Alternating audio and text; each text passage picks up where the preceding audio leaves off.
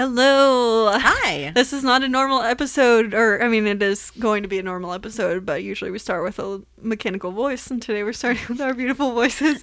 Um, we it is Thanksgiving, literally today when this is coming out. So, um, some people in America do Thanksgiving things. We are doing a Friendsgiving. Yes, uh, and since we don't want to record the podcast while we're eating tofurkey and playing D and D as we plan to do, yes, and also nobody wants mouth sounds. um, yeah, that would so thank us if you have misophonia. Um, and instead, we're going to bring you an episode about a documentary that um, is about climbing a mountain, and we talk a lot about American exceptionalism and an inspiration porn, and, and just in my head. That made sense because we talk about the complicated things of, that America does and uh, how to be thankful for your blindness. So I don't know. That's yeah. That's good. It's also it's also one of my favorite documentaries that we've watched. Yeah, and it was, a, I thought, a very awesome episode. So um, I'm glad we were getting to put it back on the feed, and we will be ne- back next week. So don't worry. We'll be back next week, and we're getting like we're gonna get a little bit like fighty for a little bit, and then we're gonna get some Christmassy vibes. So like look forward to all of that and coming up in December. But for now, uh, enjoy Blindside. We'll not see you again next week. Gobble gobble. Plot, Blindside, 2006. Written by Anonymous. Six blind Tibetan teenagers climb the Lhakpa Ri peak of Mount Everest. Led by seven summit blind mountain climber Erik Weihenmayer. Voiceover off. When you're blind and watching movies, what will you find? A blind superhero whose superpowers are acting like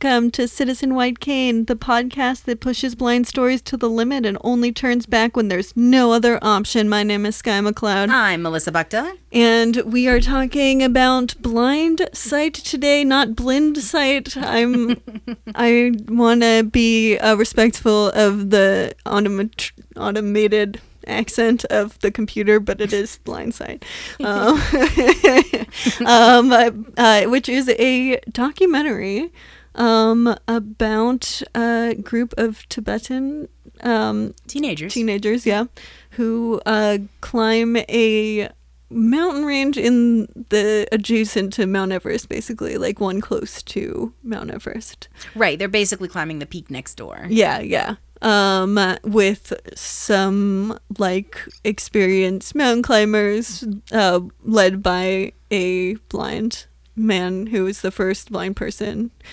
to, and maybe still the only blind person. I, I didn't look look that up, which I could have, but I didn't think of it.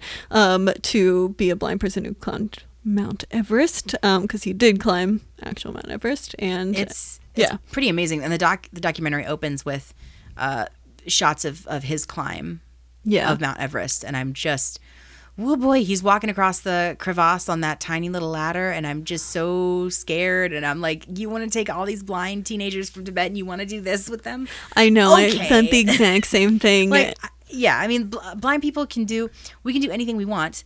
Uh, and things have to be adapted for us, and we just have to figure out our own way. I'm not gonna tell if you're blind and you want to climb Mount Everest. I far be it from me to be like, oh, you can't do that. right, right. Doesn't mean it's not terrifying, and people could die. Right, because like obviously fully abled people die climbing Mount Everest um, all the loads, time. loads of them. Because Yeah. there's a there's a memorial. This I didn't know this. There's a memorial at the first base camp, and it's just all tombstones. Yeah, Well, It's a plaques, memorial. Sorry, memorials. So Yeah. it's, it's all memorial plaques of all of these people who have died, who this mountain has claimed. Right. Well, they actually say I think like it's, at one point they say it's like one out of five. I think they say two, 20 out of 100, but I translated that to one out of five. Or so. Like, I was like, oh my God, that is not good odds that like that many people would die. Oh yeah, no, you um, and there's so many things that can kill you.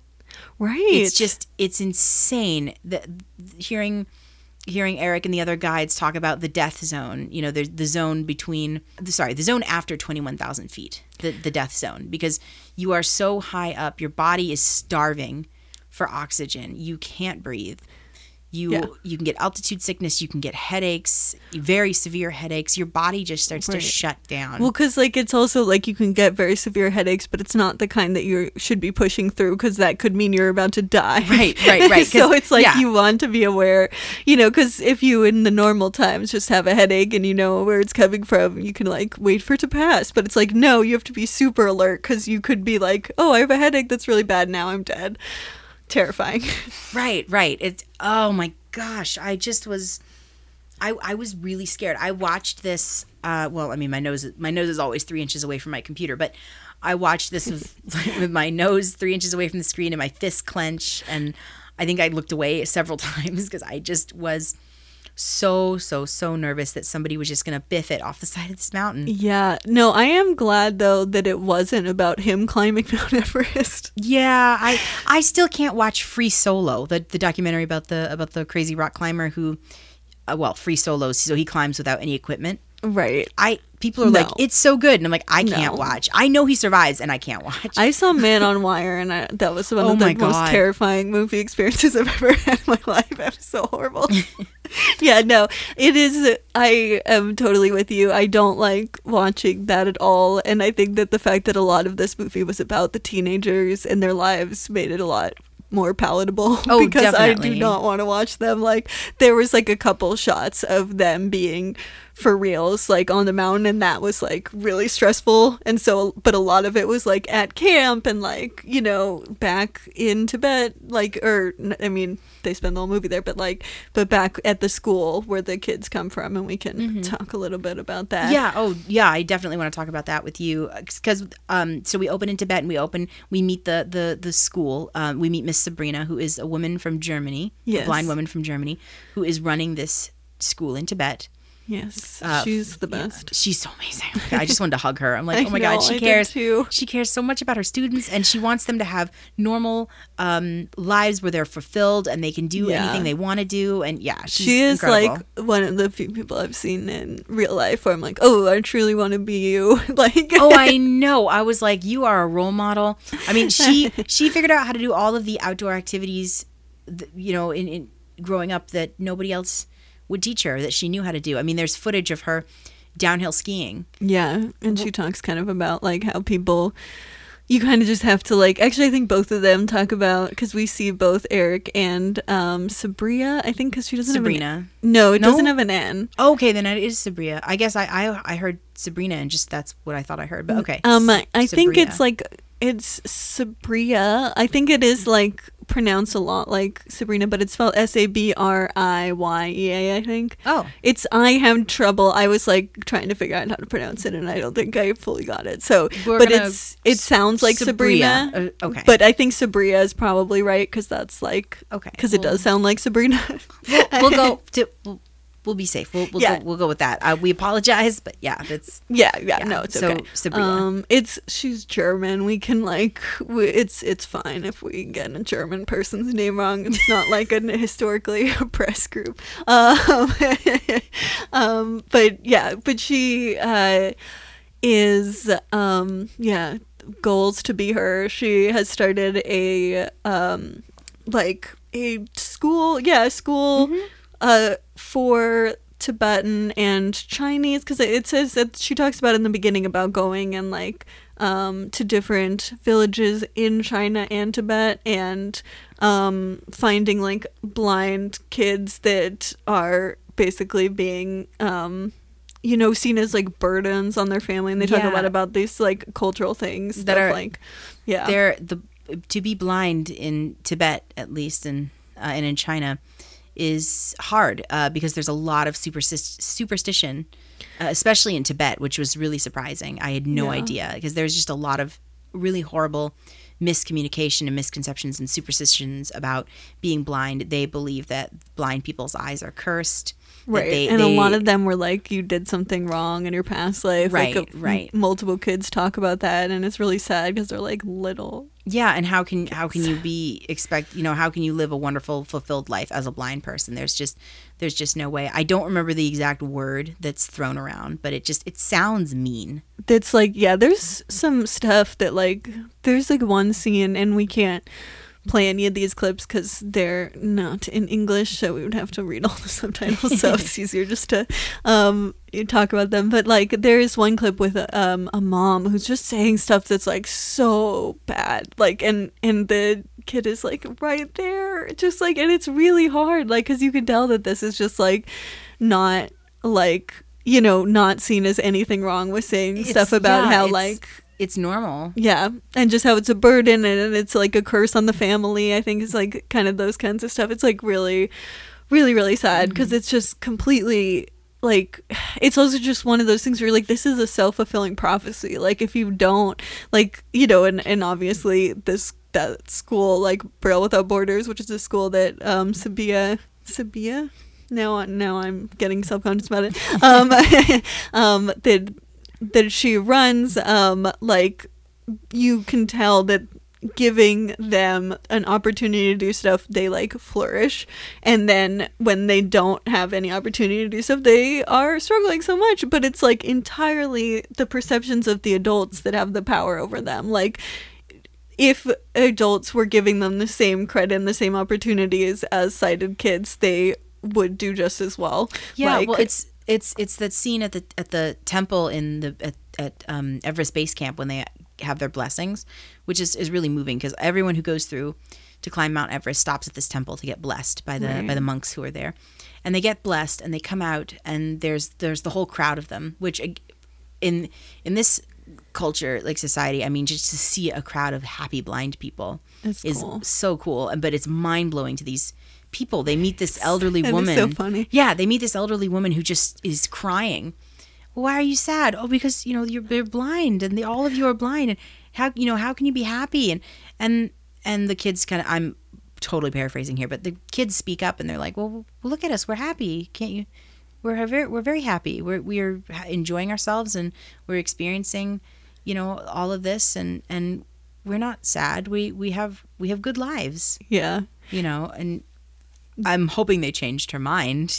Right. But, well, I mean, I yeah. think those things do over time. And it is like that one, it was, yeah, that really stuck with you too, because it's just like, that's not that far from our experiences. Oh, like, we've had, like, everything those people were saying, I've had people say to me before. And so, like, because some of them, I'm like, I did not grow up in a household where I was, it was considered that the family was cursed and, like, they, I must have done something wrong in a past life to, like, be such a burden on the family. You know, those, that is farther from my experience, but those, like, everything those people were saying is, like, stuff Yeah. that has Well, definitely happened to me. I mean, and as someone who grew up in a, a fairly religious household, I mean, before you're taught about, you know, Helen Keller and Lewis Braille, if you're even taught about about those people and about all of the other amazing blind folks who've who've uh, done incredible things, you know, you're taught if you read the Bible and everything, you're taught the story of the blind beggar who was healed. And this was just the most miraculous thing to have Jesus heal his eyes because blindness is just the worst. I mean, there's a story about um, Saul, who became Paul, who became one of Jesus' dis- disciples, and he converted and believed when he was struck blind in the desert because he uh, he lost his sight, and, And- his and his whole life changed. And then you know, and then he converted to Christianity. Again, I'm paraphrasing massively, but you have to. blind blindness is something that that you don't want. It is a punishment. Yeah, that's You, yeah, you're seen as you're seen as less than. Right. I mean, my- which is like yeah. so such a self fulfilling prophecy. That's like what's so upsetting about it. Like, and I feel like I don't know. It was just in this documentary. It's like so obvious anytime you have like two scenarios of like people given any opportunities at all, and it's just like the idea that it's like maybe it's because this kid has absolutely no opportunities to do stuff, and even like the the opportunities that their siblings are having, they're not getting those same opportunities to do stuff. And like if they did, they would do just as well. And if they got the support of the adults around them, like you do at the blind school, then they did so well, like and really just got to you know got so many more opportunities and so they rose to those opportunities and it's just like yeah it, it it is really hard to see that and i mean i i was lucky in that i grew up in an atheist household. My grandfather was blind and like a rocket scientist like so that was my model of what a blind person is. And so like you know it was a very different upbringing. And so maybe that's also I've- why yeah, I mean, I've never,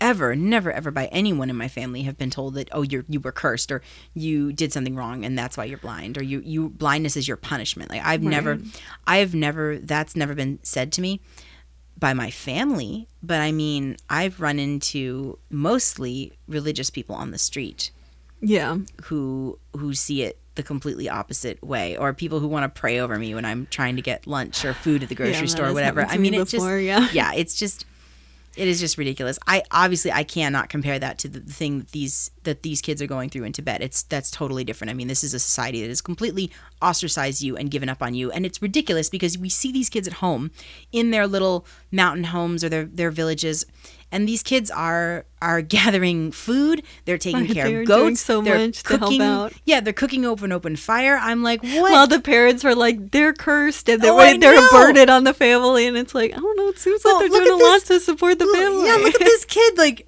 getting grass for the goat and doing all this stuff, and I'm like, okay, wow, you. yeah, it's Hmm. it. Yeah, that was just hard to to watch because it's just so. It's it's so ridiculous, and I don't know. It's just one of those things where it's like feels so like this just doesn't need to be happening. Like, but I mean, it is kind of it is kind of cool to see the just how much of a difference that like the Braille Without Borders school did like given them opportunities because I think always I feel like I know intellectually that really the thing that stops most disabled people from getting to succeed is they were not given any support mm-hmm. and they were just basically being told that they couldn't succeed from the beginning despite whatever they wanted to do or whatever their you know capabilities were This, yeah, this school looks like an amazing place. I would love. Well, I've always wanted to go to Tibet.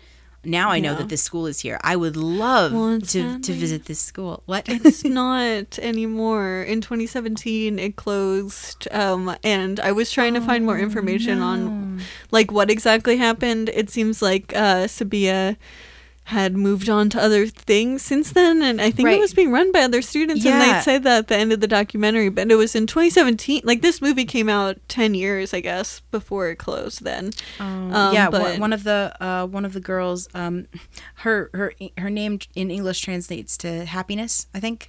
Oh, I forget all the ones what they were translated to. It was some of them I couldn't even read the subtitles to begin Uh, No, or the that, titles Yeah, to begin that with. was that was really difficult. But yeah, she in because at the end on the end credits it says she stays behind, or she stayed and was running the school. Right. She took it over from from Sabina, but right. I yeah I don't know. Uh, that's that's very sad though that the yeah, apparently like the it was closed by like government authorities and they didn't really give a reason, which I've like I wanted to find just like more information on what what that meant at all, but I couldn't find anything that was like so I really have no idea what happened or if it was just like cuz people had moved on or I have no idea. But apparently I think um, also Sabia was not able to renew um, a visa, so she couldn't be there. oh she had to leave. all. Yeah. yeah. Well, that, and the, and China is very strict about that sort of thing. So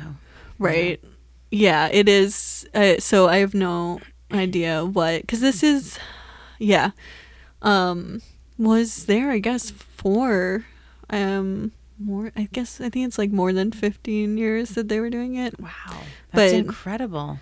But yeah, it is. But then they had like all these different programs. I was listening to the information on the website because they talk about out closed, but then they also give a lot of information on all the stuff they achieve, And they have like so many different things that this like the students can do, and um, and they like we see in the movie some of the students uh went on to like start massage therapy, which made me so happy. I was like, "Oh my god, we've come full circle." I know. and they and they now serve cold drinks at their at their It's so massage place. Oh my gosh. It was oh yeah, it's just uh, it is really it's great to see like just how much I mean cuz there it was different in that it's worse. What they had to deal with is worse than what we have to deal with Mm-hmm. when it comes to ableism, and the fact that they were to. Some of the things they were able to do, I'm like, I don't even know if I'd be able to. Like, if Oh, like yeah, not no. like that, I'm not, I'm not able to. But Well, I don't think yeah. the society would let me do half the stuff they wound up figuring out. I mean, this this whole expedition. There's Oh, well, I would never There's do it. no way. No, no, no, way. no. I and I and I've had uh, there's a program called Challenge Alaska that was super cool,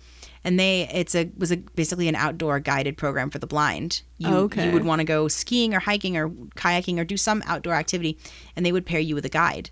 Oh, And these were okay. really good guides. Would they do it in groups so that you would have No, groups? Oh, one- well, yes and no. I always got one on one, Okay. but yeah, But would you not like? Would you have a group of guides and blind people, or are you just going with it it? was just me and a, and my guide who was Oh, sighted. Okay. So that's sad though. You don't get to like bond with other blind people. Yeah, I mean, I did it through a ski camp. My my middle school every every winter uh, during Christmas break they had a ski camp, and it was at Alyeska, which is this really beautiful lodge uh, next to Mount Alyeska in Girdwood, in um, south south central Alaska. And so every every morning we get on a bus because it was just day camp. We'd get on a bus and we would go to Alyeska and spend the day just you know putzing around. And there was classes in the morning, and then you got to play for the rest of the day. So I took the classes in the morning with all the other, you know, sighted kids or whatever, and then I would take what I would learn. And and uh, a couple of times I I got I actually managed to get a guide, and so we actually would. That was when that was the time when I had the guide with me. We could actually ride the big chairlift up to. Obviously, I'm not going to the top of the mountain, but we rode, you know, up to where all the other kids are Right. and skied down the side of the mountain that's. I it mean, was super my first fun. yeah my first uh my very first downhill skiing class my instructor was super cool and it was one-on-one and i'm not sure if he'd worked with blind kids before but he he had worked with a lot of kids so he knew what he was doing okay. so he That's uh, a big difference with that kind of thing. Like, that is true. That is true. But i mean he knew about me you know before all of this. And Right. he you know was like yeah i'm gonna teach you. You know any of the teachers could have said no we're not gonna do it. But this guy didn't. He's like yeah no we're gonna do it. And he uh takes beginners he takes everyone to the top. Okay. Now, and this was at hilltop. This is not alyeska. So this is like baby baby baby compared Right, to right. but he takes everyone to the top of the mountain. And my mom freaked out but Why? because she took me all the way to the top of the mountain i had never put skis on in my life Oh yeah. However, um, we practiced, and I'm sure I fell down a bunch of times, but we went at my speed, which was very slow. so, you know, it That's took us an hour to get down the mountain, but he never said anything. But he taught me how to stop and move and turn and how to control myself. I enjoy downhill skiing way more than I do cross country skiing. Cross country is fine, but I really enjoy downhill. What's cross country? What's the so difference? the difference I mean, obviously, I know what downhill is. Just right by the right Name, so cross country is usually there is a track like an actual um, track that's been made in, into the snow that you pop your skis into Oh. and then you it's the same motion as downhill so you're you know whoosh whoosh putting but your it's there's no there's no hill down. That seems hard. um, you have poles also it's it's like running but with skis Okay. Are you like? But you're not. Or do you put your feet up though? no you so then running. you just keep your skis on the ground or on the snow It'd be more like f- arm muscles though than Mm-hmm. running. yeah i mean yeah you because you have the poles and you have to use your your arms but you use your legs just as much Really? It's it's running, but your feet are locked into skis, and you never they, they never leave the ground. okay. Though that feels like just such a different motion than running. That I would be Yeah, very hard I'm- to translate. yeah, no, I'm skills. I'm trying I'm trying to give you like something mentally that you could ha- latch on to. I would say uh, Google or um, watch some YouTube of cross country. It's really it's really fun and it's it's interesting. yeah. Uh, but yeah, no, we but I downhill skied. I downhill skied like everybody else, uh, and I f- probably fell a lot more, but you know Yeah. I did it. That's I mean uh, yeah, that that would be that's cool to like get to do I mean downhill skiing seems I don't know. I mean, I Oh, feel like this the this snow would be really hard to deal with, but other than that it would be pretty fun. I mean, you know, you you're you're zipping down some fresh pow pow. No, kidding. Yeah, Um, no, but yes, yeah. I mean, th- th- there's different types of snow. There's going to be different consistencies. It's going to feel different. Uh, fresh powder versus something that's been packed over and been skied on and has gotten icy is going to feel Yeah, a icy lot seems different. scarier. Yeah, But I Yeah. guess would you be would you fall as much? I mean, are is well, I guess you would still you'd still fall generally, but you don't want Sure. to like fall onto ice is where you're no, having you, a problem. You, you probably don't want to fall into ice, but this is again, this is a ski resort, so they take good care to make sure that you know the mountain isn't Oh, just a giant Could be ice kinda trap. fun.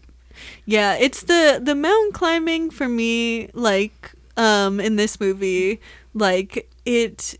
It's the oxygen, the lack of oxygen, that makes it just seem like no, fuck that. I would not do this. And I have uh, experienced uh, uh, walking around and climbing around in high altitude. I'm not a mountain climber, but when we went to Costa Rica, um, we went up in the mountains to visit volcanoes Irazu and Poas. And they're high up there. I mean, we are we are very very very high. I can't remember exactly how high, but we are high. And it's crazy. It, you can you can walk around and do whatever, but every single breath you take, it just feels like you're not getting enough oxygen. Right, which The- is yeah. Truly all of my life. Like that is what it feels like all of my life. So the idea of trip like doubling that is is just not tenable. I Right, right. I mean, that. it's it was it was not easy for me to move to, to for me to move around, and my teachers kept an eye on me, and that like, being you your know, whole life, um, which is my whole life because I am have Mm. asthma where I do struggle to breathe most of the time. I cannot fully breathe. So yeah, so the idea of, of yeah being having thin air on top of the fact that I can't breathe generally just feels very bad to me. I mean, I don't know. I think that part of what's what's weird about this movie is you have these blind characters that are you know and there's like kind of this discussion about blind people climbing these mountains or Mount Everest but like just generally doing this it's it says something about blind people in general. Like and that's I mean I think we should definitely talk about that. And you know I I mm-hmm. don't think I necessarily agree with that at all but like but I think it's also weird because part of it is like they equate like weakness a lot in the movie with like just having trouble breathing or altitude sickness and it's like that feels just as genetically random you know or just like kind of against someone's control as blindness. Like the fact that you get altitude sickness doesn't that doesn't make you weak. It feels similar to being disabled and that Well, you, you mean just can't you mean as in how they how they would talk about because they would they would get to their camps because they have checkpoints that they have to meet when they're climbing, and they'd get to their camps and the, all the adults the guides would have a powwow and they would talk about the weaker ones. right. Yeah, I mean, so everybody's body is different, right and everybody yeah, and everybody's body is going to react differently Right. to the to the changing uh, in altitude, and it's it was it was hard because I I went from being elated to incredibly angry sometimes because I'm like if you cannot push them if you push harder they can in this case they're gonna die Right. yeah or something like something really bad could too happen high. right Like so you know so fucking what oh boo hoo you don't make it to the top of the mountain Right. big big whoop I But love nobody- how they but do nobody talk about like the difference between Western and Eastern. Yes, Like the, yes. the the Westerners are so like fixated on top of it. And I'm like, yes, I would say that in the podcast if you guys weren't talking about it in the movie because that is so true. It's such a fucking Western idea of like you, have start- to to yeah, the top of you the started mountain. you started this thing and you're going to finish it whether you know whether that costs you an arm and a leg or your Right. life you're going to do it Which is like technically then you're not finishing it, so it's kind of pointless.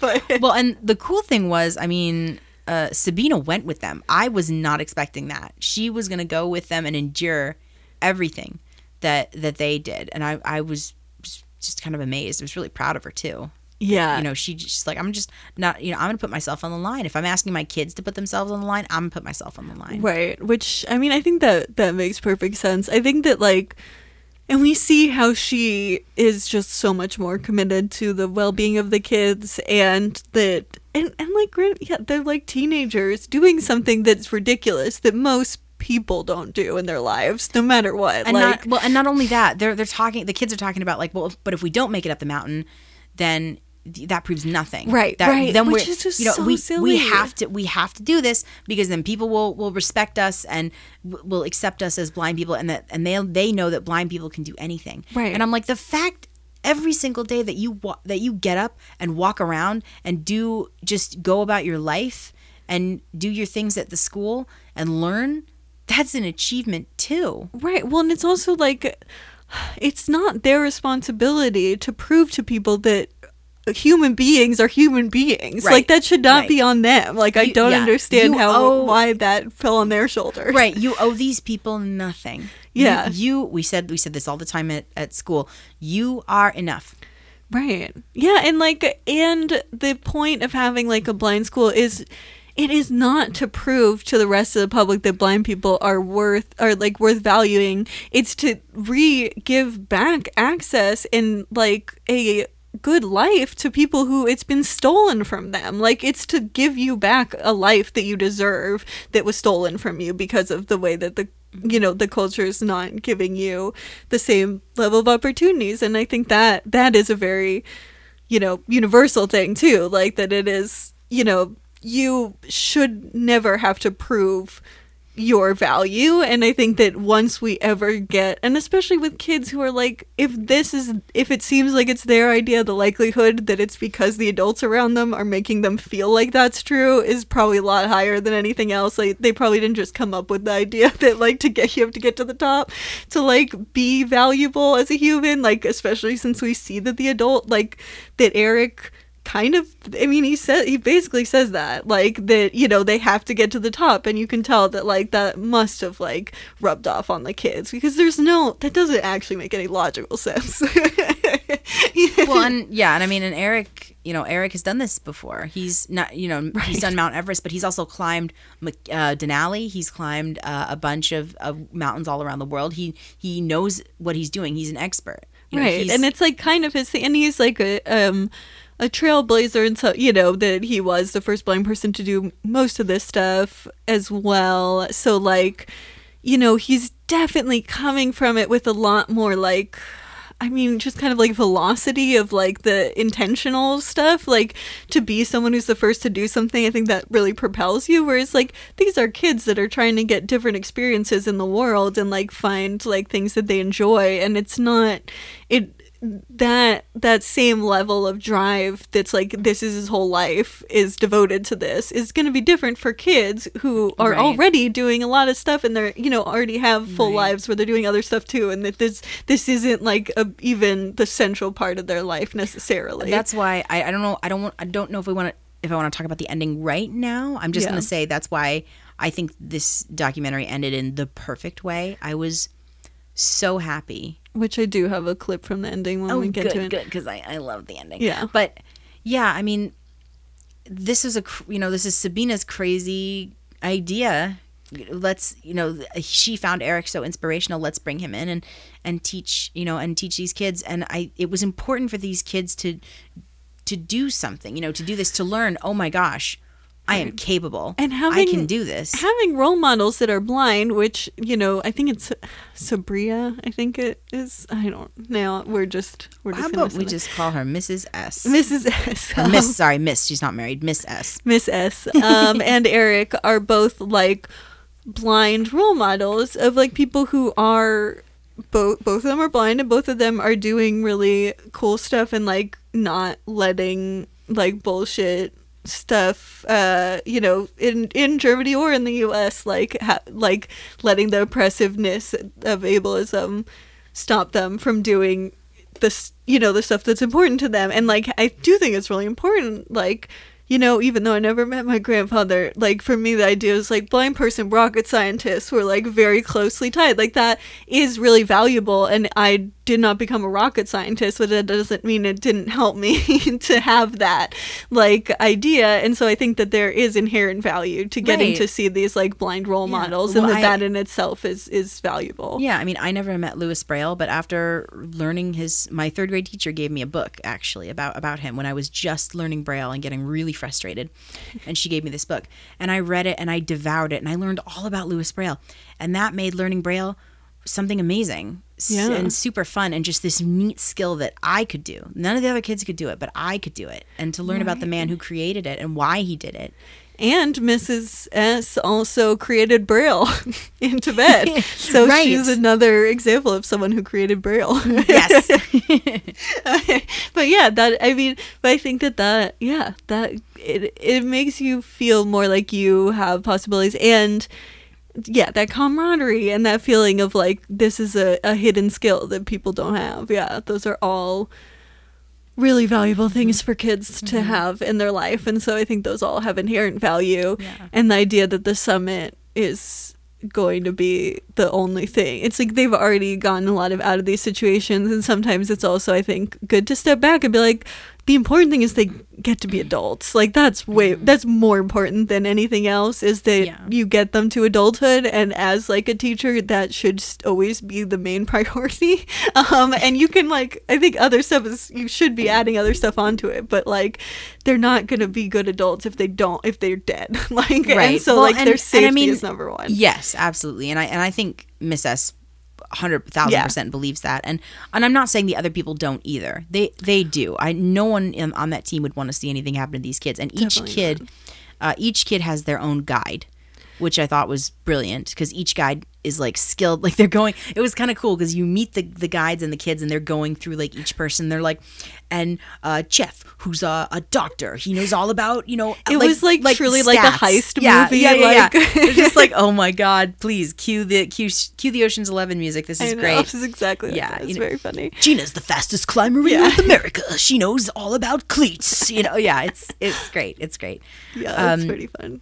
Yeah. So, you know, I know they're in, you know, I know they're in really good hands, and I can't remember exactly. I think they're maybe halfway up to to where they're trying to to, to the summit, and there there's a remark made about how everybody is kind of separated, and and maybe the kids aren't taking this so seriously because they kind of want to be grouped together because you know they like to sing, they like to Right. be together. right. They, and that's that was when I had my first inkling. I'm like, uh oh, the kids want something and the adults want something, and those two things aren't the same. And Mrs. S is kind of sort of caught in the middle. Well, I I actually didn't read it that way. I saw it as the adults want two different things, Mm. and and Mrs. S is Miss S whatever. Miss S, yeah. yeah. Oh, I always forget which ones are any of them. Um, but uh, is way more like focused on kind of what the kids want, whereas the other adults are more focused on kind of their idea of what this should be.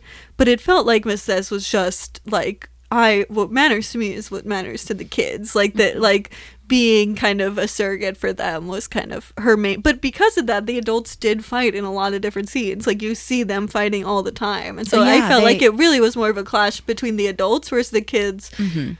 Could have been absent from that because of the documentary nature of it like you but it could also be that they were i mean they also were speaking english to each other and like they, right. the kids did speak english but they might not have been as fluent in it to like be part of those discussions Mm-hmm. but there was a lot of scenes where the adults are basically fighting about this you know the kind of thing we're talking Uh, about they're now. they're fighting about yeah they're fighting about the weather. They're fighting about the the, the kids in, in in their health. They're um they're disagreeing uh, about how the procedure is going. That they're going too fast or that we're going too slow. Or, you know, well, and, and with Tashi, I felt so bad for Tashi. I mean, because he's just uh, what is one of the what does his guide say whooped i think is the the word he uses but he's absolutely whooped i mean he's Yeah. losing he's suffering from altitude sickness he's not coherent i don't know if he has any any more like spatial relations you know to figure out where he is right and they're bundling him up and they're you know they're taking care of him and, and everything and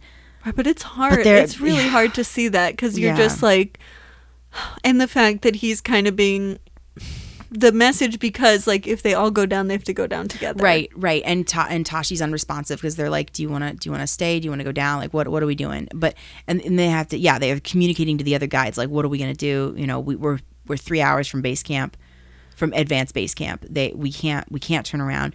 And I don't know. Somehow Tashi finds the strength to he gets he makes it. He's the slowest one, but he makes it. And I'm just I'm I my jaw hit the floor. I couldn't believe it. Well, because I feel like also that just means that like he just had to work harder than the other kids.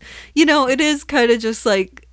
I and that's why the whole weakness thing. I was like, "What are you talking about? The kids who are having the most troubles are the one who are the strongest because they're the ones who are still like. If it's easy for you, it's easy for you. You're not trying. Like you know, the kid who has altitude sickness and can barely walk, who's getting up the mountain, is obviously the stronger one. like, duh. And that kind of bothered me. I don't know. Maybe it's just the word weak really hit me for something because it's just like Yeah. it felt kind of ableist. Like it did feel like it was just like It's it's hard though when the when the blind guy who's who climbed Everest is like, nope, we should just keep going. right and Let's then just but then keep that's going. also like there can like i mean maybe this was entirely coming from a place of like having asthma and knowing that my body would be really suffering at that time and that it would be a lot harder for me and knowing what it's like to be the disabled person and then I feel like I would feel just like I do when I'm with sighted people in that situation because I'm the one who can't breathe now. So even though it's oh they all have one of my disabilities they don't have another one you know? So i think that that like it still feels exactly the same of like you're being singled out and you're being seen as like pulling the group down mm-hmm. because of something that is just your body of no control over and you're actually needing to work a lot harder to do the same thing that other people are mm-hmm. you know maybe doing with a little more ease than you. And the idea that that is kind of seen as problem like bad. And it's I mean and I think that sometimes they do have those questions of like if they send the yaks down they will like they have to send yaks down to get some of the kids or, uh, anyone down who's like really unable to walk. And then if they don't if the yaks have to leave they won't be able to get the the stuff they need to like the future base camp so there are Right. like some scenarios where like emotion like the kind of emotional debates around all this aside like there's just a logistical thing of Yep. like is there a way to get them I'm- you know yeah. what do we do I'm sure I'm sure this must have been a, a logistics nightmare. Yeah. I mean just that was the one time I was like, I don't feel bad for you because there isn't a good, there's not a good answer. right to because not only i mean n- you have you know a bunch of blind teenagers who they did train them how to how to climb you know they and these are all expert rock rock climbers. So they they got really good training you know but you can have all the training in the world and still make a mistake. But you have all of them plus their guides and then you have Erik and and miss s and the the four or five yaks that have all their gear you know whatever. These you know the kids probably aren't the fastest walkers and you're also walking over uneven terrain. It's covered in rocks and it gets steeper as you go. They're going to move slow Right, they're kids. so slow Yeah, I mean, I think there's also like, and and this is, this is sometimes a problem. And I, I was also thinking about myself as like teaching kids to do stuff and like having done stuff with adults and then working with kids doing the exact same things. And you do just have to change the way that you interact because it's okay that kids can do less, you know, or that have a little bit less ability to like stay focused or do what the adults are doing in different ways. Like that's totally normal and fine. Like, and it's not that you should give kids, like, you know, you do want to give them credit and want to like try to set standards that you feel like they can they can meet and like or even just high you can have higher standards than maybe they can meet but then if they don't meet them you have to just be like okay cool. Mm-hmm. Like i get that you know you you know and sometimes maybe that something's going on and like figuring out what that discrepancy is Yeah. is going to be helpful for them in general even if they never get to the higher point. But it feels like kind of focusing more on the emotional tenor of everything always feels better to me and like mm-hmm. feels more productive. But there This- was it's hard to do it in this case. Yeah well and the scary thing about this is because like i i totally get what you're saying about ex- kids and expectations. Like i get that the scary part about this is is that this is real i mean if you Right, and you have to be you have to be hyper vigilant all of the time because Right. anyone could make a mistake and anyone could die Right. Well, that's why I was just like, I would. My solution to this problem: don't do like rock. You've convinced me. If I ever am like a teacher of blind children, we're not going rock climbing. We're not. We're not doing that. Uh, it's just like because I don't know if there's a good answer to that. I don't say rule. I don't say rule rock climbing out altogether. I mean, I ro- I went rock climbing at blind camp. Now, granted, we went to a rock gym and it was all indoors, and I you took- weren't free soloing. no, God no. I took I took about three steps and was like, mm, this is not for me. So So you I- didn't go because I did that once too, and I was like, "Oh, I do not like this. This is terrifying. I'm not going to do this." I, I mean, I cheered my friends on and I helped belay some people. That was that was pretty cool. I, I enjoy holding onto the rope. That was neat. But I mean, I'm also, you know, I'm also massively out of shape. So this is just not an activity Oh. that is made for me. I mean, I walk like 10 miles. I, I many times have walked 10 miles a day pretty consistently and am terrified of doing that and cannot do it and do not have the ability to do it. So I don't know if it's necessarily that. It's just, it's terrifying. It's a very scary thing to do. I don't understand why Yeah. anyone would do it. Yeah, I'm, I mean, I'm sure it's fun, but it just seems so terrifying to me. I, I'm afraid of heights though, so I don't know. It's like the higher I get, the more I'm like, I don't want to be here. I don't like. It's just yeah. It's I'm not not cut out for it at all. Um, and also altitude sickness, even when they're just hiking normally, and it's just they're getting up higher. I'm just like I couldn't handle that either. Right. And when we get to we, we they all make it to ABC Advanced Base Camp. Yeah. And that's like Erik says that it's 99% of their journey is done. And the last thing they have to do is the 1%, which is summit the peak. And this is when they're going to have to trek through the ice and snow because it's mostly been rocky terrain. Right. But when you get to ABC, it's all snow. And so they're going to have to put the crampons on. They're going to get their ice picks out. They're going to get the ladders out, you know. And they have to watch for crevasses and, and everything when they're when they're doing this stage. And they end up sending uh, three of the kids home down the mountain because oh god, one of the one of the girls just has she's got it the worst. I mean, she has the worst Headache, headache. and It just yeah, they just like have she's in pain. She's done. Right, and and like because it's so deadly, you just like anytime they're really suffering, you're like, send them back, send them back. It's fine. It's just fine. Like I don't want them to die. Right, Like- right. And she's and before before they actually send her back, she's like, my headache's gone. My headache's gone. And they're like, no, no, no. we're gonna, we're gonna send you down. glad about that. I mean, like, yeah, anytime they were like, because at one point there is like what um, what is his name that you said earlier? Tashi. Tashi, who like um gets who's like sick but then like at a certain point they're like it doesn't seem like it's just like exhaustion more than it is like altitude sickness. And then i was like okay so then he can like recover like because it's like once they're able to pinpoint that it's just the idea that if they do have any bit of altitude sickness that it can all they just can die like suddenly. You know i'm just i thought that the logic of like he doesn't seem to have altitude sickness he can you know, if he says he's okay to keep going, then that's fine. Like I was like, I agree with that. It's just like any time where they could die, I'm like, right. send But him how? home. I guess my my red flag is how much of it is he's saying yes, I can keep going. Yes, I am fine. But on the on the flip side of it, is he just saying that because he knows that everyone else wants to get to the top, or he wants to get to the top so bad? You know, he wants to do Right. this that he's just like, mm, obviously, I can just push through all this. I mean, Yeah, I think it was. I think it was probably that everyone else wanted to get to the top. I mean, that would be my best guess, and maybe I mean maybe also that he wanted to get to the top um, himself. Like, but I'm sure that that was 99 percent of his decision. You know, like that seems like, and it's also like who knows how much of that is totally his like, you know, how much of that is true desire and and how much of it is but then I'm also with some things like that. I'm just like, you know, as long as you give them as much space as you can to like have them make a decision, and sometimes the decision they make will be, you know, maybe later on they'll be like, eh, I don't know if that was the right decision, but like as long as they're safe, you know, part of being a child is you mm-hmm. can make decisions that are maybe based on the wrong things and then learn from that. So, like for me, I was just like, as long as they're safe, that's all there is. like, it's something like that. Just the fact that they're doing this at all is an experience, and so as long as you keep them safe, I I'm like that's all good. Like, and I feel like it's all positives.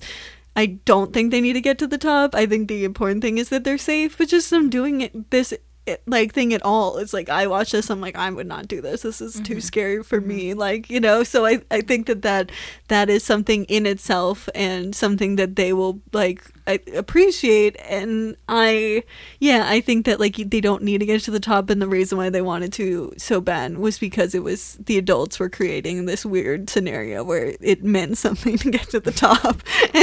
well, and I think that's why the ending is so important because uh, the adults, especially, learn a lesson. The kids learn a lesson. The kids have been learning a lesson this whole time. But and I, I think Well, it's You know, it's just Erik who learns the lesson. I mean, he, d- he does learn a lesson. Yeah, yeah.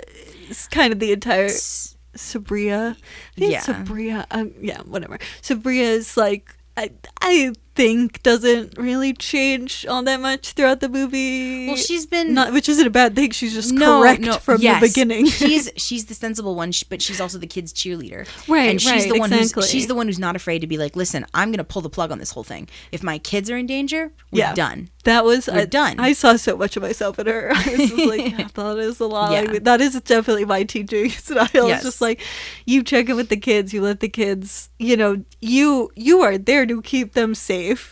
And everything else is on the kids to figure out. And so, like, the only times, like, when I'm teaching, that I will be the, like, I have had kids who've run in the middle of the street, and I'm like, nope, this is not a time where I'm going to let you decide what you're doing. This is a time where I'm getting you out of the street.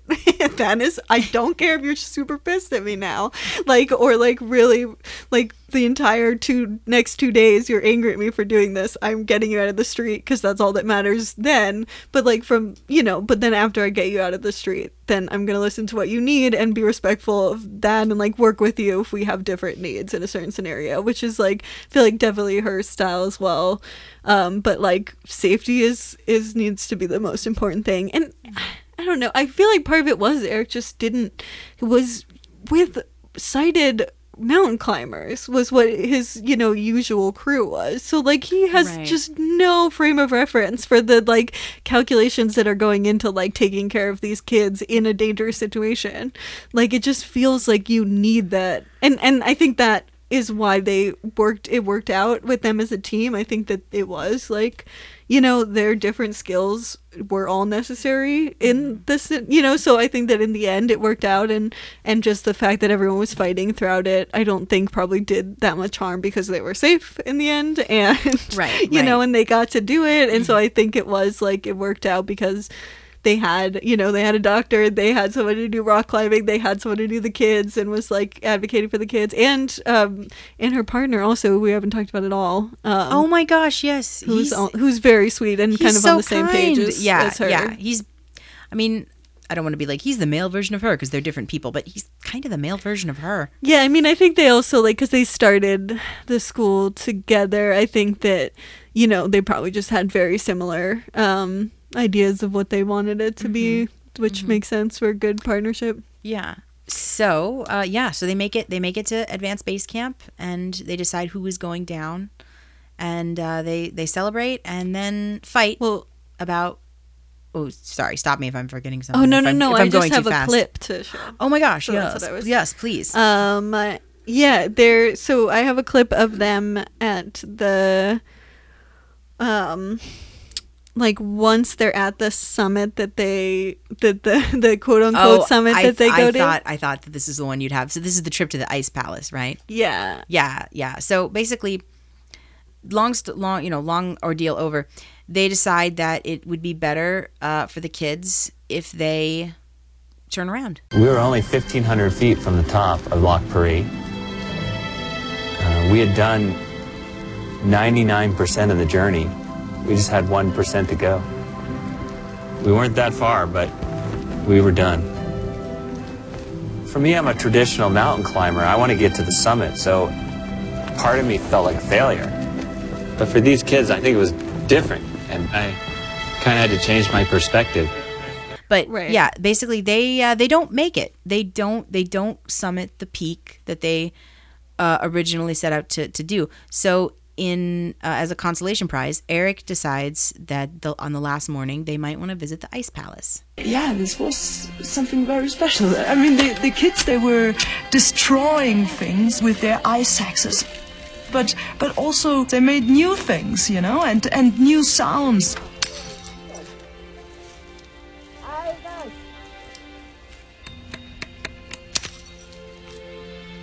There was a big pile of ice which was discovered by the kids, and the kids they were jumping on this big pile, and they said, "This is the ice elephant."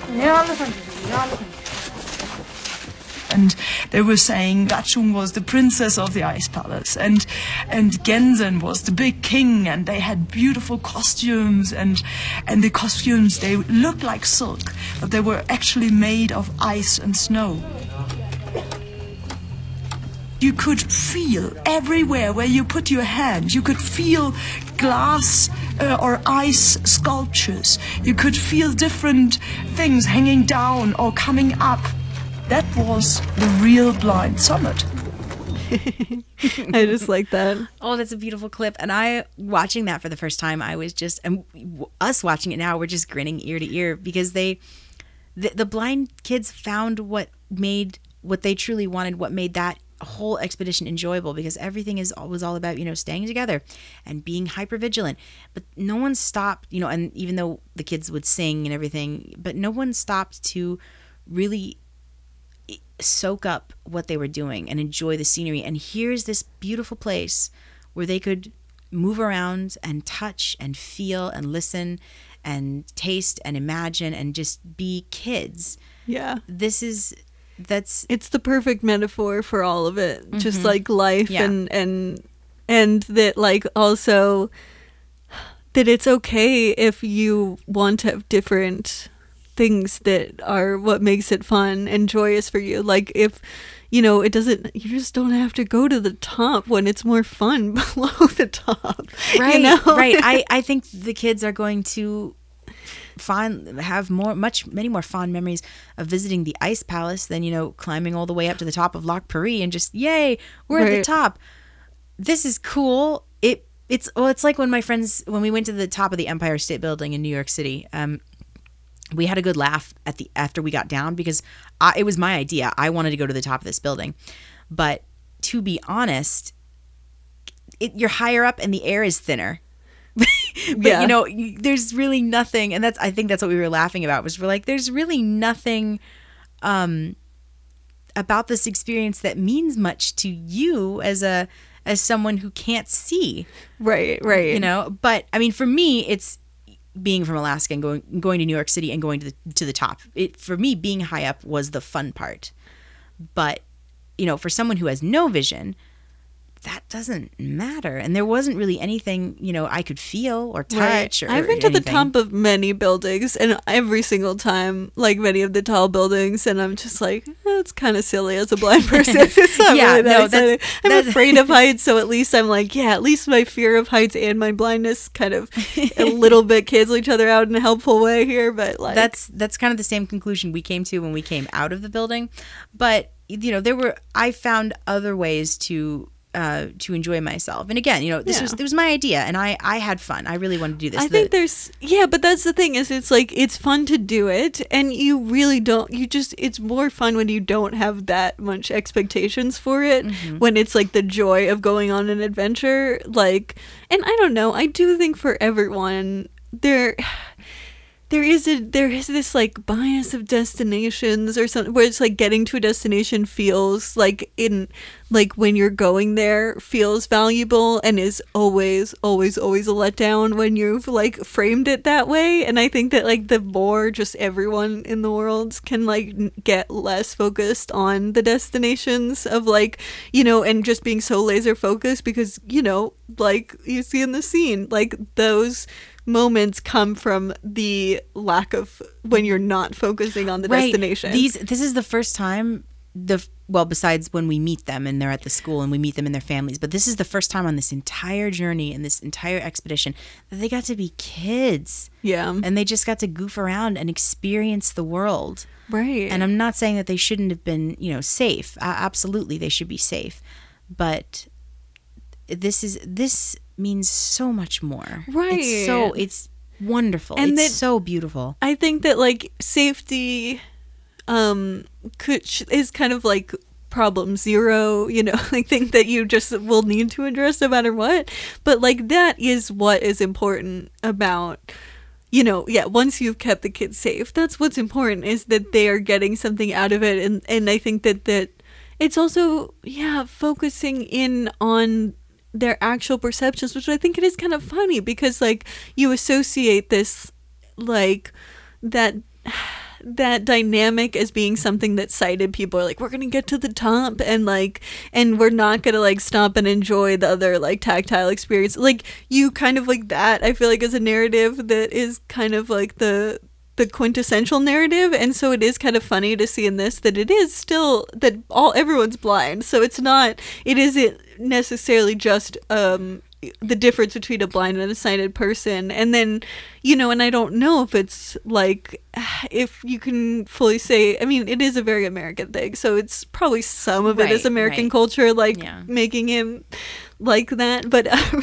mean that's that sounds well very i mean pejorative the, and, and i mean even watching this documentary the the the rah rah you know part of me wants to see them make it to the top wants to see all of them make it to the top and stand on the top of the mountain and like put their arms in the air and have that moment yeah we accomplished something yeah so i That's so funny because I'm I like I don't want them to get to the top.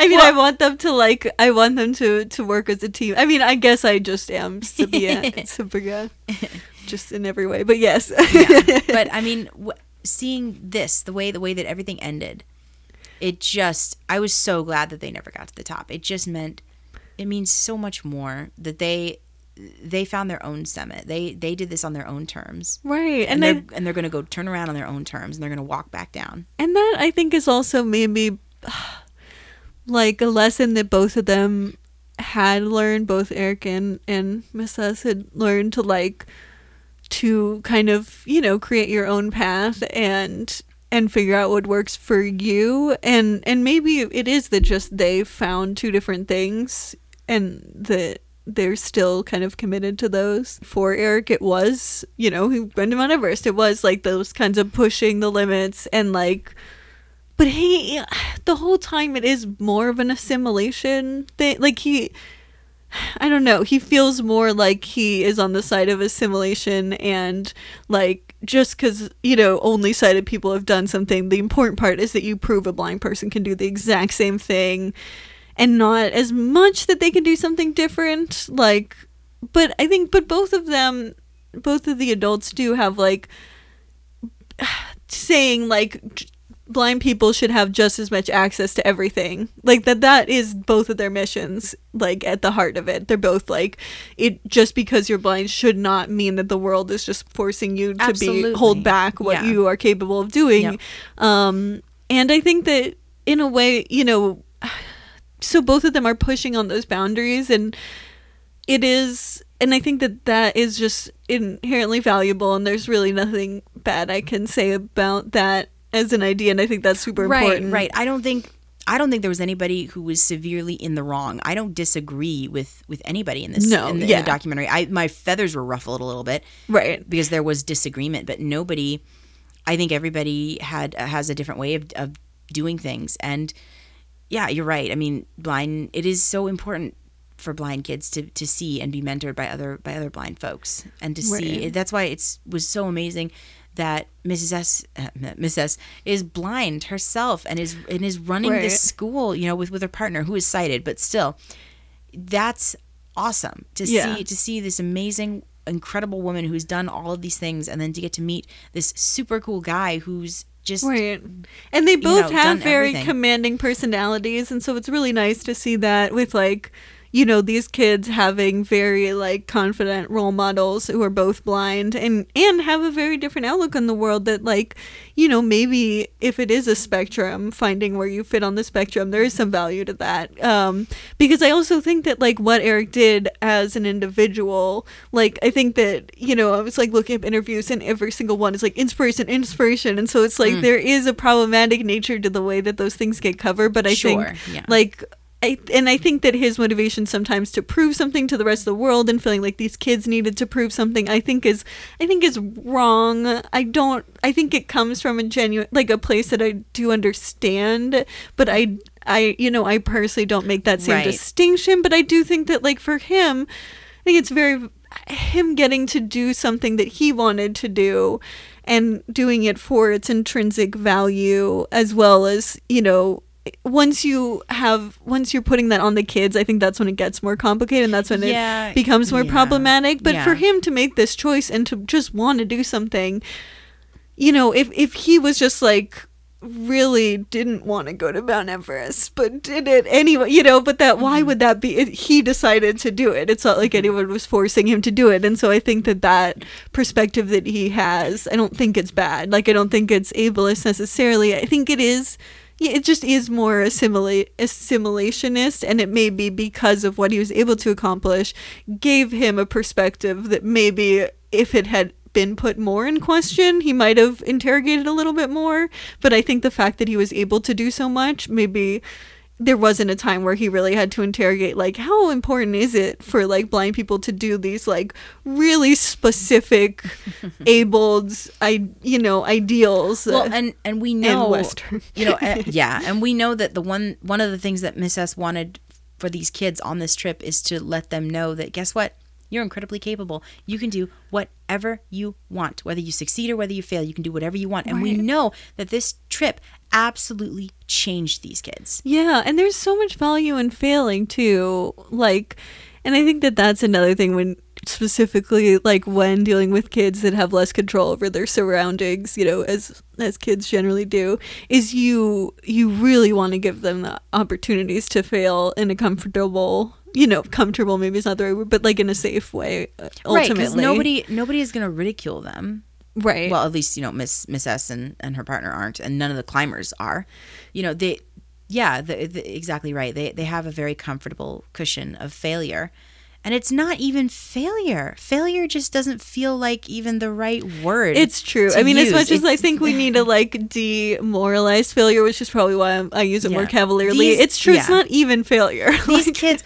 these kids did not fail they Yeah. no they didn't get to the to the top of of Lhakpa Ri. they didn't get to the top of, of their mountain well I'm sorry i'm sorry they didn't get to the top of that mountain but they did get to the top of their own mountain Right. they found their own mountain in their in their own way and they did it themselves and they did it and and they stuck to who they are and that, yeah, it is. It just feels. It feels better to me that like they, and also just, I think when you have the adults having such control over the situation, I think that there's a lot of value when working with kids to try to do as much as you can to step back and let them you know choose their own path because i think that if you give them the if you keep giving them tools to make their own decisions and to decide what they want and what they need out of a situation and like for them to me- you know mess up or to do like to not get where they wanted to and to figure out like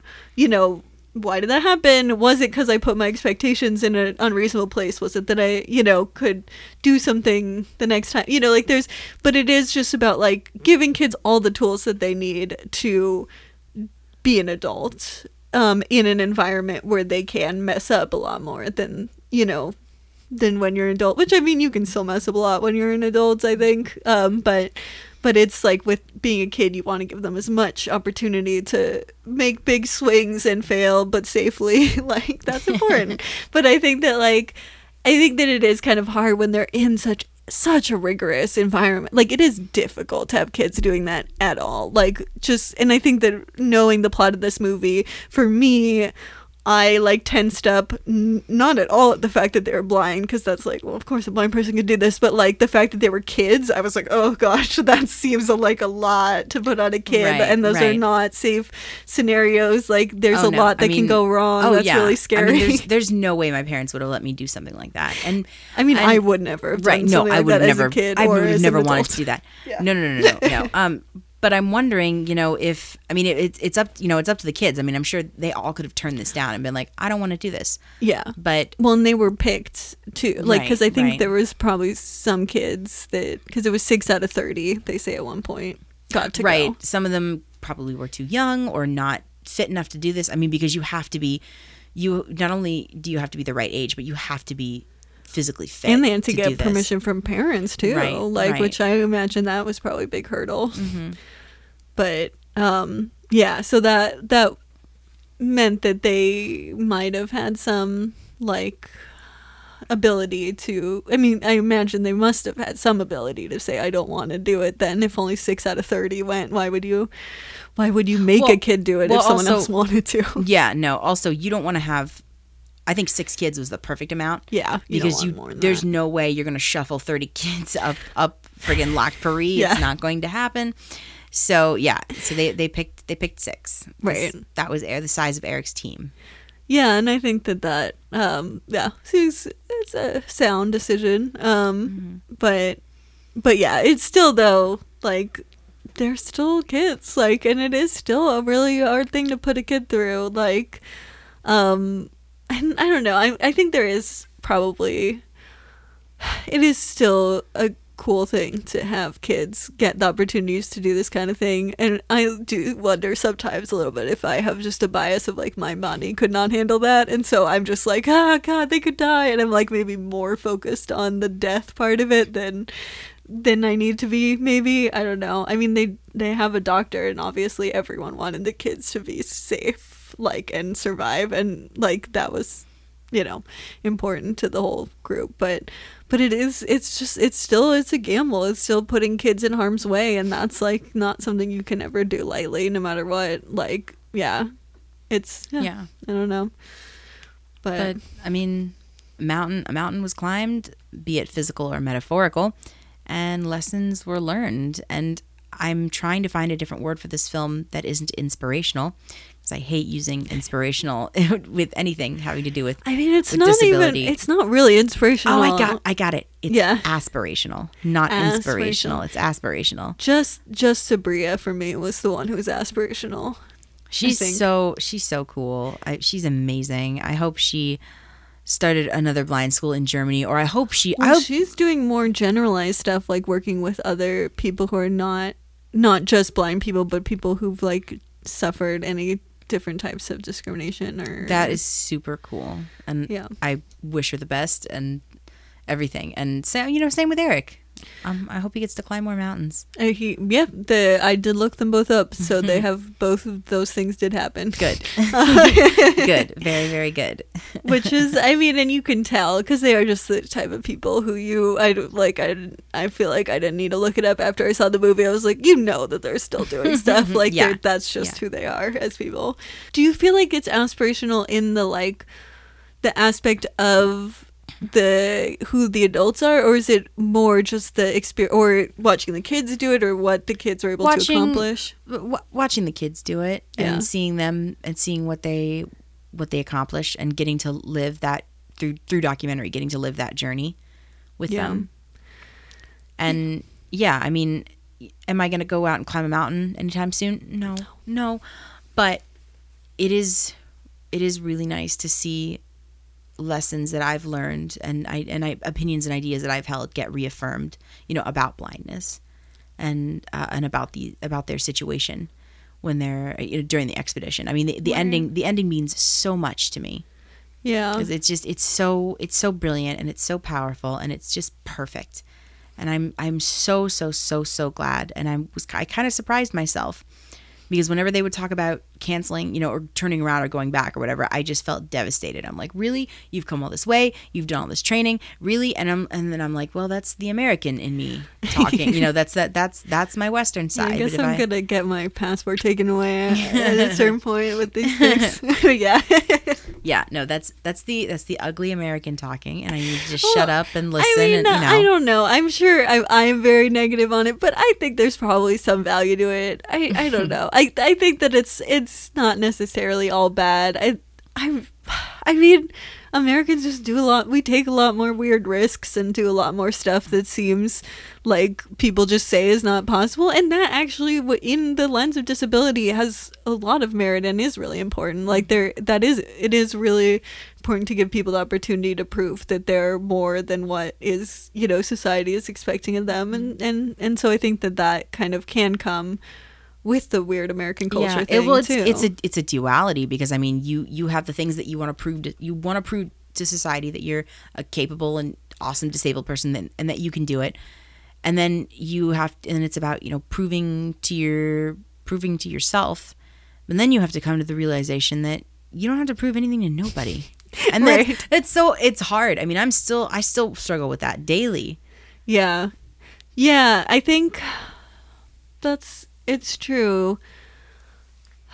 I mean, I I feel like I'm always very like I'm just m- much more oriented in proving that I have a disability from like just my childhood of not being diagnosed and and feeling like like that's probably where more of the hurt comes and like trying to prove that I am who I am um which you know has probably been less helpful over time but um but I do think that there yeah, I think there's this combination of like I think you have to prove both a lot and and it'd be nice if we didn't have to prove either. Like we do also need to prove that like just because we need a different kind of help. Like everyone gets help. It's just some help is societally sanctioned and some isn't. And like a lot of accommodations are just what society's doing for able people.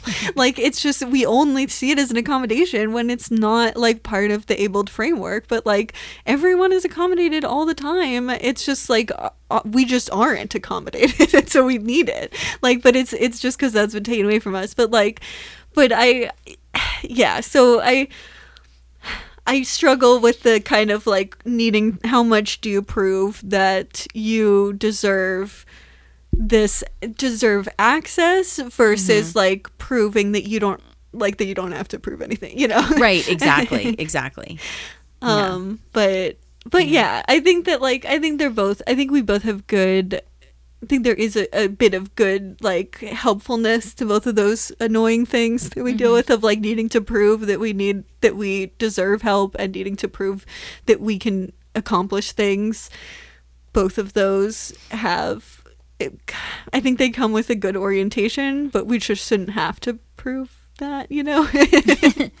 I think this is a documentary that I'm going to be, uh, but would love to show to my parents. I mean, I, I posted the link on Facebook. I need to repost it on our actual page, but I did post the link on Facebook, and I'm, I'm really hoping that a, a couple of people that liked it, I'm really hoping that they go and check it out, because this is this is something that uh, that absolutely should be seen and Yeah. experienced, and it's it was it was Or amazing, or or not seen, true, true, or heard.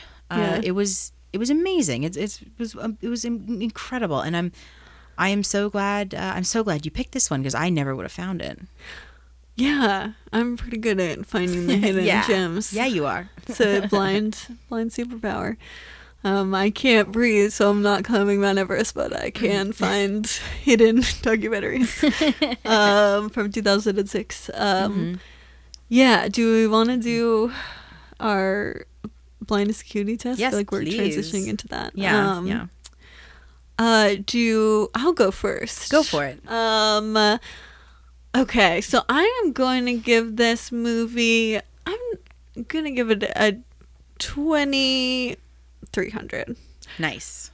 Um, I think that because we are following so like the adults are blind and the kids are blind, seeing that dynamic and the just that kind of like a community of supported blind people working together is always going to probably have to exceed legal blindness for me because just that is like you know high marks um for me.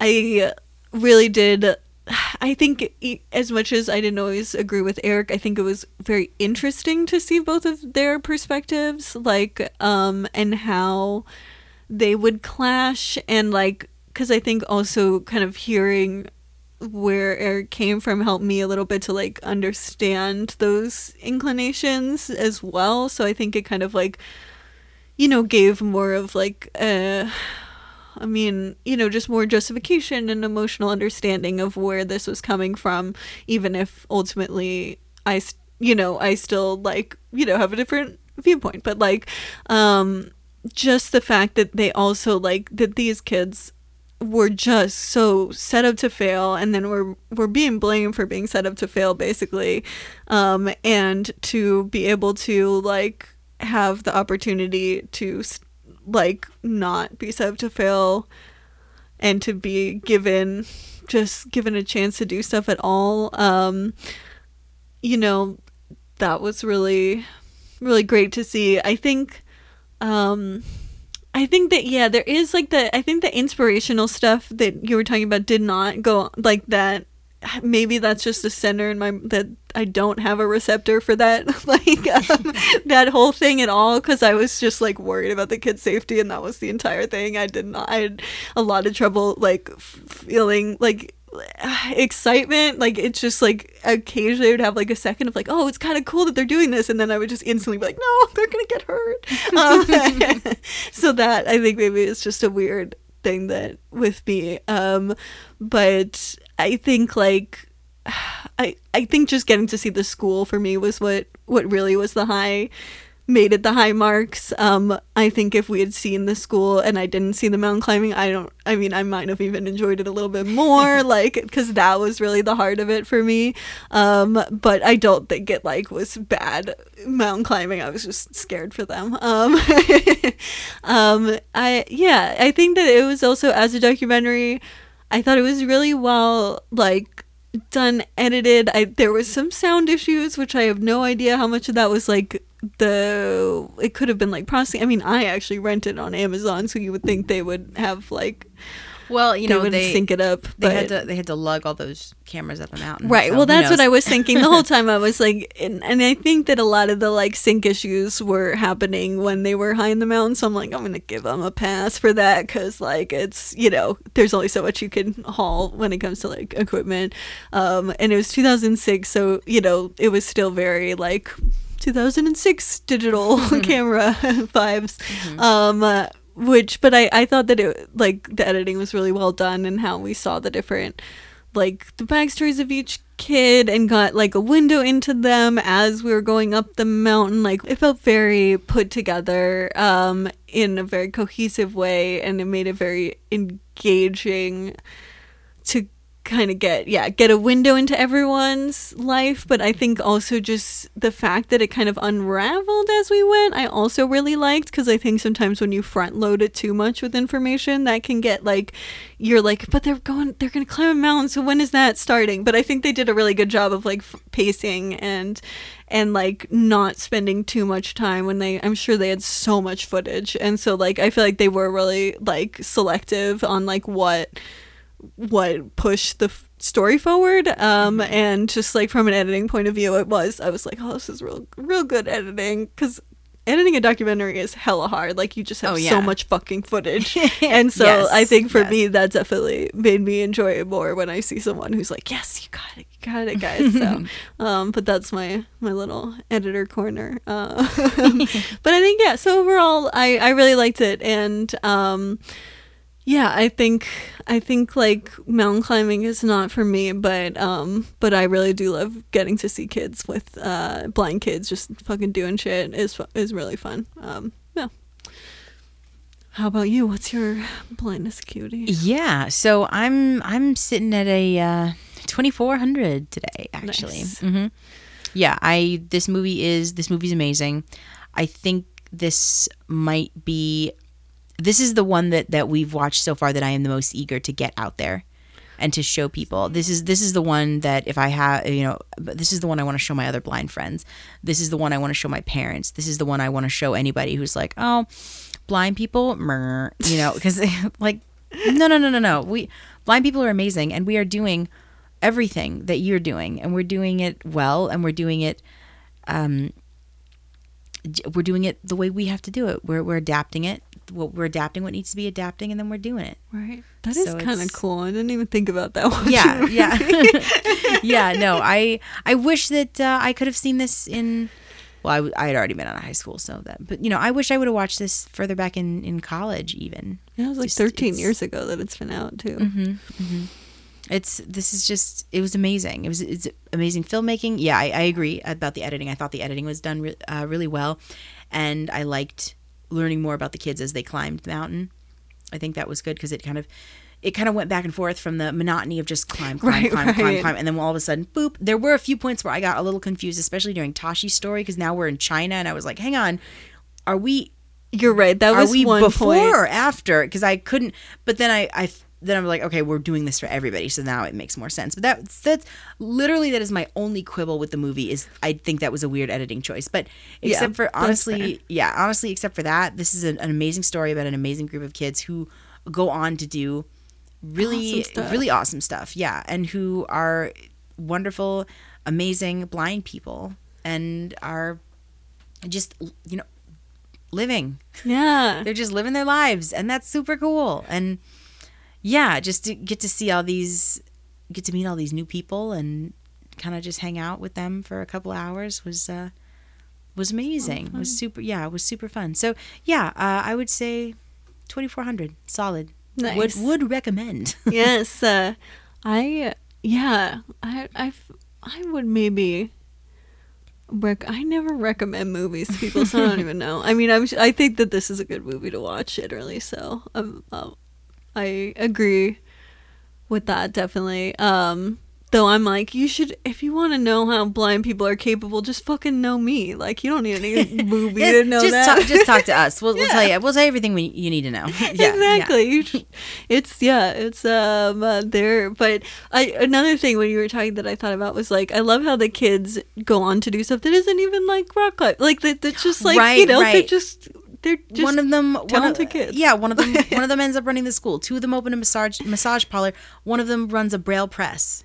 and it's You kinda- know, it's the only braille press in Tibet. Right, yeah, which it is really cool. And it, and I also like that like I like when kids get the opportunity to do like cool stuff that's like, you know, might be really life changing in some ways, but it doesn't but that doesn't necessarily mean you have to like then go do that thing. You know, like that you can get as a kid you have a different um you have a little bit less fear like neurologically. You're, so well, I think that getting to a- do that stuff You're a kid or a teenager. You think you're invincible. Right, exactly. Like you literally do. It's scientifically proven. So, like, I think that that is. It's always cool to get to see kids who then use that to go do scary stuff that as an adult. Because I mean, like, honestly, I'm probably more likely to say no to that than I would have been if I was their age. Like, I think if I was their age, I'd be much more likely to want to do it. So, so I think it's just cool when kids get an opportunity at that age too. As much as I'm like, oh my god, they're gonna die. It's also really cool for them to have that and and then to get to just do lots of cool stuff that doesn't, you know, and this is just one of their many experiences in their life, which is pretty dope.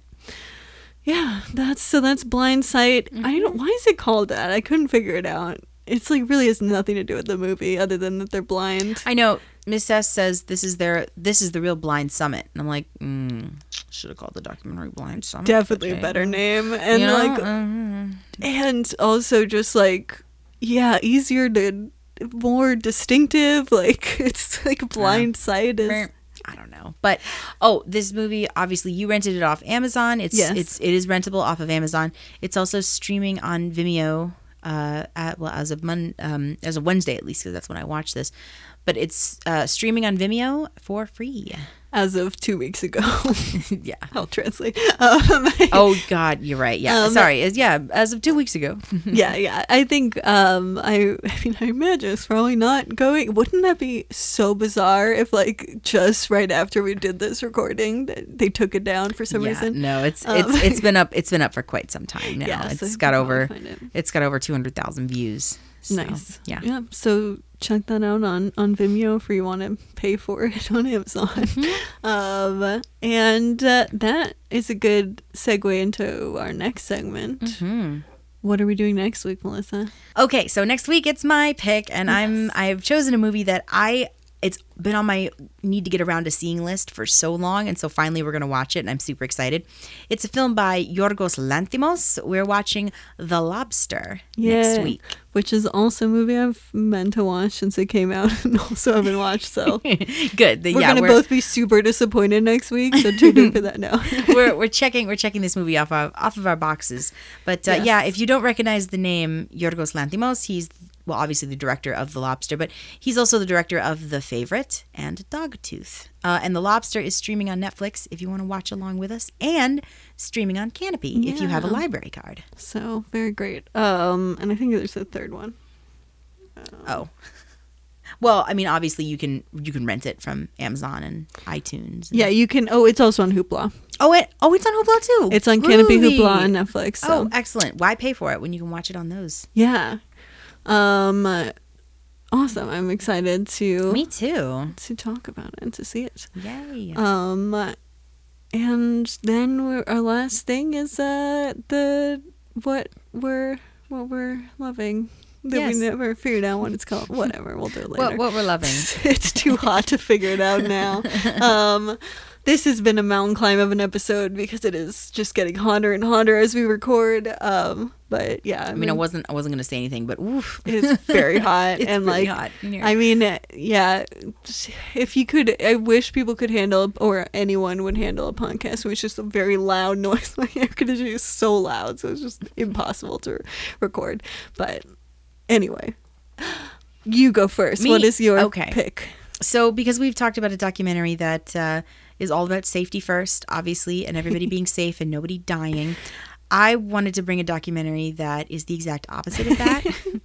so, this is completely watched this on a whim, had no idea it even existed. But when I was coming home last week after our recording session, I happened to be scrolling through. I think I got a notification from HBO that, uh, oh, a new episode of Infinity Train was out because the season is ending basically. So I wanted to watch that, and I flipped to the homepage of HBO, and there was an ad for something called Class Action Park. Oh yeah. And this is a documentary about the famed theme park in New Jersey known as Action Park. And its crazy, insane owner, uh, Gene Maldonado, and all of these, the park basically he put all he put all his money into this park. It was it was this water park on one side of this a, a freeway went right through this amusement park. So on one side you have a water park and one side you have a motor park. And this documentary tells the story of the conception and craziness that was Action Park and the just how absolutely ballsy and batshit insane you had to be to work at the park and to visit the park on a regular basis because people were getting just maimed on the reg at this park. oh my god. I mean, it was a daily occurrence, you know, because these rides were designed poorly. Oh wow. And That um, sounds like a fun documentary. it's a, it it is a really fun documentary. I will caution, um, it, it is a very fun documentary, but uh, there are there are a couple of people who lost their lives at Action Park, uh, unfortunately, and the documentary covers them, and, and rightly so. So there's a bit of a really weird tonal shift, but um, it's. I'm so interested in, in theme parks and the theme park industry, and I had heard about this park on YouTube and stuff. Uh, so getting to see a, just a full fledged documentary d- directed by uh, someone who worked at the park, I believe. Whoa. Yeah, so it's That it's sounds fun. really fascinating. Yeah, it's really fun, and that's it's Class Action. Uh, yeah, Class Action Park, and it's streaming on HBO Max. I saw that and I was like, I'm gonna have to watch that at You some point. But really I should haven't watch yet, it. But I will. um, yeah, that. Well, I'm excited. I'm gonna do that. Um, my thing uh, this week is um a very weird thing. Um, but I was just like, this is a fun. This is a happy thing that happened to me, or that I got this week. Um, a few weeks ago, I went to the DMV, so super fun. Ooh, Um, and you're alive. Yeah. Oh my gosh. I was actually I like weirdly enough the person like who was in the um who was going to the the window next to the window I was at uh was also a blind person. Super Oh, weird. very cool. Wow. You know. DMV is not really where you expect to like all the blind people to hang out. You yeah, know, but no, secret, secretly, all the blind people hang out at the DMV. we do, yeah. Yeah. It's it's you know, no one expects us there, so it's kind of like Mount Everest, really, in a way. um, but but the thing was not just that I went to the DMV. Um, it was that I decided because we live in the state of Oregon, um, to get my license license. Wow, what a it's so hot. I don't know what my Uh, I continue. I have a really good DMV story. Please con- Okay. please, please continue. I um definitely want to hear either the shortened version of it or hear it off mic, so Yeah, yeah, we can sure, up the air conditioning. Yeah, but yeah. we'll figure it out. um, but uh, it, I wanted to get a new uh, state ID. That is what they're actually called um, when you're a blind person. Uh, because in Oregon you can get one with your it says sex it really should be gender but marked as an X as opposed to like being male or female. Oh yeah. So um, that is definitely far more in accordance with my actual identity. Um, and so when I realized you could get it, I read an article in Oregon about someone talking about how it's one of the states where you can actually do that. I think it's like the state, weirdly enough. Um, well, which is kind of sad, but I'm not 100% sure. So look into it. Um, but I know you can do it in Oregon, which is the important part. But um, I yeah, I, I read an article and was like, oh, I need to do that. That's that is so cool that you can do that here. Um, because yeah, my IT always said something that's not right, and so now I can make it right. Um, and I guess also if you are hearing this in Oregon, um, I. I did it because I've read it that in, in an article you could. So this is me doing the same thing. That if you are in, in Oregon and don't identify as male or female, um, that you can go and get it your ID to actually reflect your gender. So Congratulations. Thank you. Very excited. Um, do you have? Because I do want to hear your DMV story. Yeah. Can it be shortened? It is very short. Okay, yes. Um, awesome. yes. So I actually also this is in Alaska. I went to the DMV in, in Alaska to get a state ID because that's what you do. And my vision teacher went with me, and we were sitting in the waiting room, and we were bored, you know, because it's the DMV. And we our number finally got called, and we stood up, and she pulled me aside, and she's like, "Hey, hey." Tell her that you're here to get a driver's license. I was like, no, I'm not gonna. She's like, do it, do it. Tell her you're gonna get a driver's license.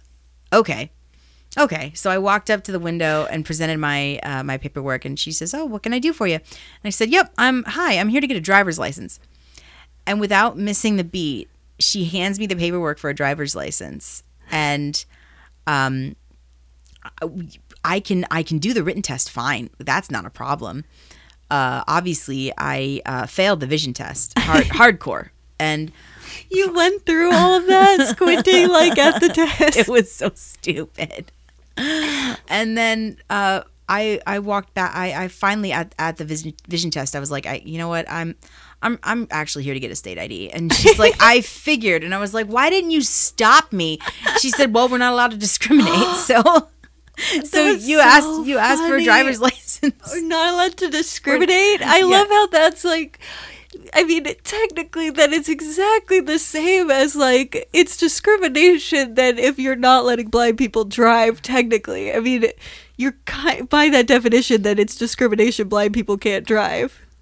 Yeah, I mean, I don't know. She I'm, I'm like, you saw my cane. And she's like, I know, we're not allowed to discriminate. It doesn't make any Uh, sense. So we uh, we all had a really good laugh, and I got my state ID, my first state ID. That's awesome. Also, our the particular DMV we went to kind of looked like a weird modern space station, and I pretended that we were in like Hitchhiker's Guide to the Galaxy. So that's That is That's a how I pass more fun than a normal DMV experience. Mm-hmm.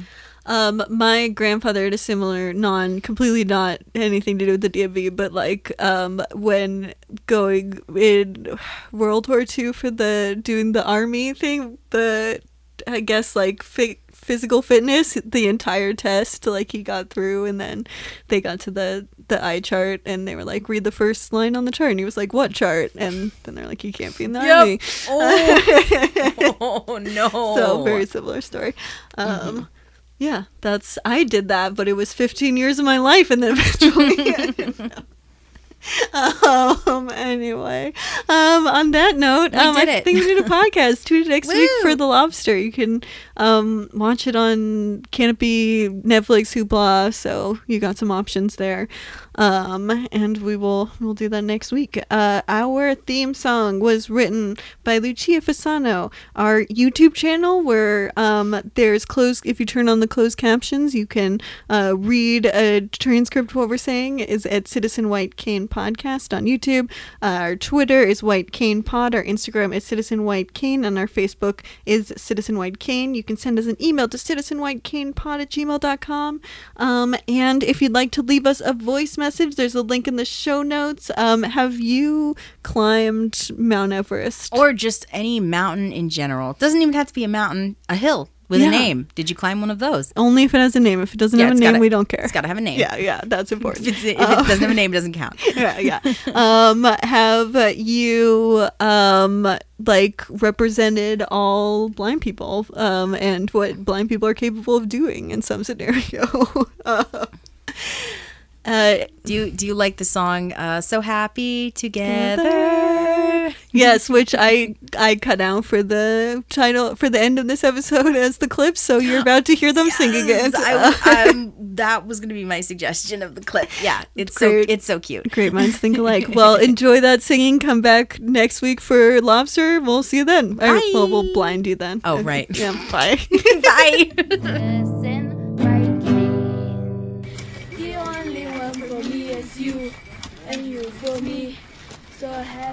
Together. How is the weather? We're happy together.